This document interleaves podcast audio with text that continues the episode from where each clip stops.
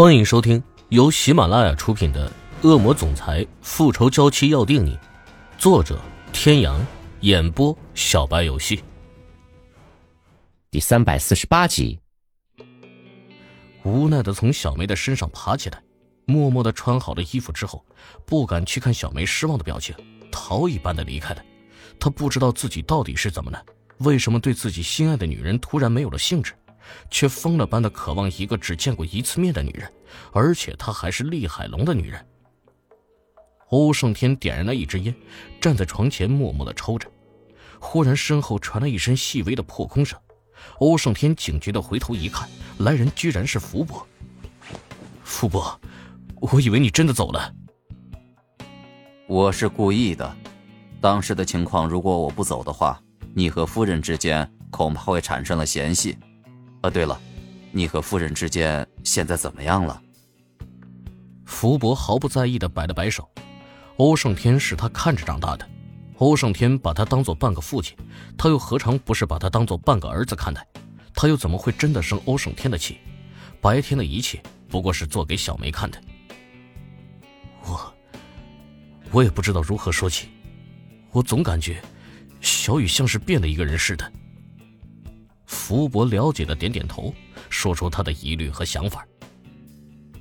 原来你也感觉到了，我也有这种感觉。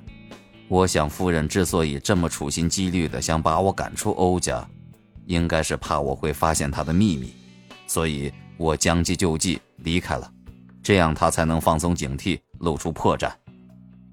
福伯的话让欧胜天的心里轰的一声。原本就浑浑噩噩的脑子里更加混乱了，难以置信的失声说道：“你是说小雨是别人假冒的？怎么可能？他背上的枪伤可是做不了假的呀！”夫人的肩上确实有伤，但是看起来不像是被别人从背后打的，倒像是自己打的。至于是不是假冒的，那就不得而知了。从今天开始，我会暗中二十四小时的盯着他。不管他有什么秘密，我都要把他给挖出来。好，那就辛苦福伯了。有什么消息尽快通知我。欧胜天低头沉吟了一会儿，就点点头同意了福伯的安排。他也想要搞清楚，到底是他变了，还是小雨变了。欧胜天在关键时刻突然撤退，让小梅的心里很是恼火，却又无计可施。他以往最大的爱好就是纵情声色。追求快乐，如今为了欧胜天，已经硬生生的忍了很久了。今天突然被欧胜天撩拨起来，却又突然丢下他离开了。小梅只觉得一腔欲火无处发泄，最后全都变成了怒火。无意间发现一个小丫头居然在厨房里偷东西吃，所有的怒火像是找到了发泄的窗口一样，拎起小丫头，啪啪啪的一口气打了十几个耳光，才舒服了很多。小丫头没想到自己只是饿坏了，半夜到厨房来找点吃的，就被小梅二话不说的给打个半死，整个脸都肿得像个猪头一样，牙齿也掉了几颗，捂着嘴不敢哭。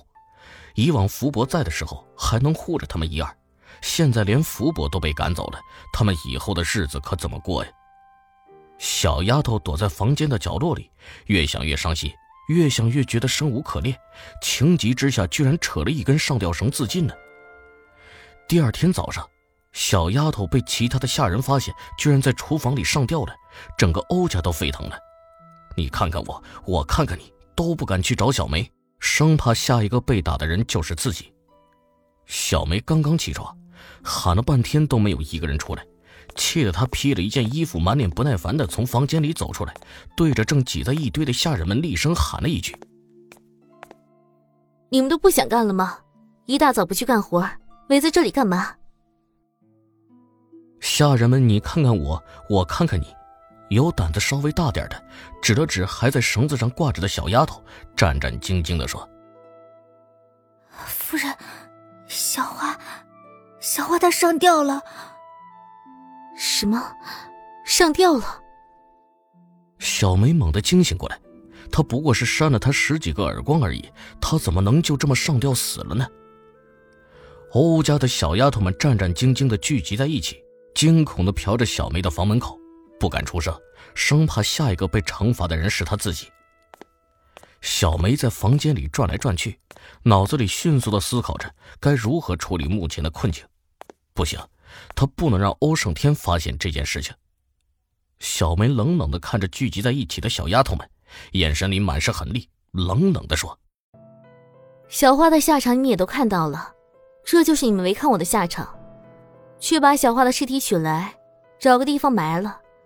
今天的事情，谁都不准跟少爷提起。”如果让我发现有谁走漏了风声，就别怪我不客气。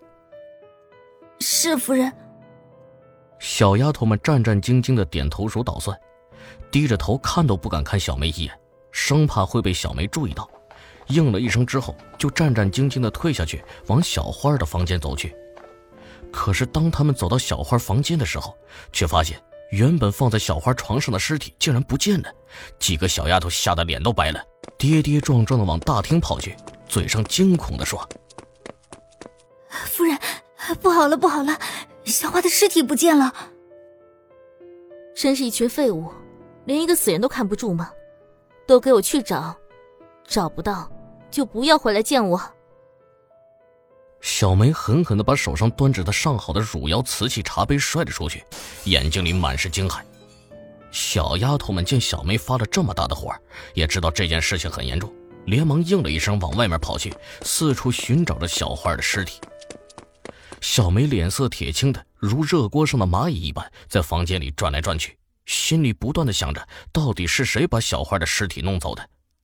欧家的安保工作她是很清楚，虽不能说是固若金汤，可也不是任由人来去自如的。能从欧家神不知鬼不觉的弄走小花尸体的人。肯定是对欧家很熟悉、身手又很好的人。想到这里，小梅的眼睛一亮，这个人一定是福伯，只有他才有能力从他的眼皮子底下运走小花的尸体。想到这里，小梅的身上惊出一身冷汗。如果说在欧家，他最害怕的人除了欧胜天之外，就是福伯了。福伯虽然平日里看起来一副低眉顺目的样子，但是小梅知道，福伯一直在暗中观察着他。这次又被他发现了小花的事情，他一定会把所有的事情都告诉欧胜天的。当他要去找欧胜天的时候，却发现欧胜天不在，随便扯来一个小丫头询问。小丫头回答他：“少爷和福伯一早就出去了，好像有什么急事。”小梅想了想，再问是什么急事的时候，小丫头摇摇头，表示不知情。小梅既生气又害怕。对那小丫头骂了句“滚”，那小丫头便飞快的跑走了。她可不想像小花一样无缘无故就被打，只好有多远躲多远。到底是谁？福伯和欧胜天都不在，是谁能把小花的尸体弄走？他想打电话给厉海龙，那头却通了不接，打了几次都是一样的结果，只得放弃。厉海龙是他的老大，出了什么事他都要询问他的意见。现在连他自己的电话都不听，莫非是放弃他的？各位听众朋友，本集到此结束，感谢您的收听。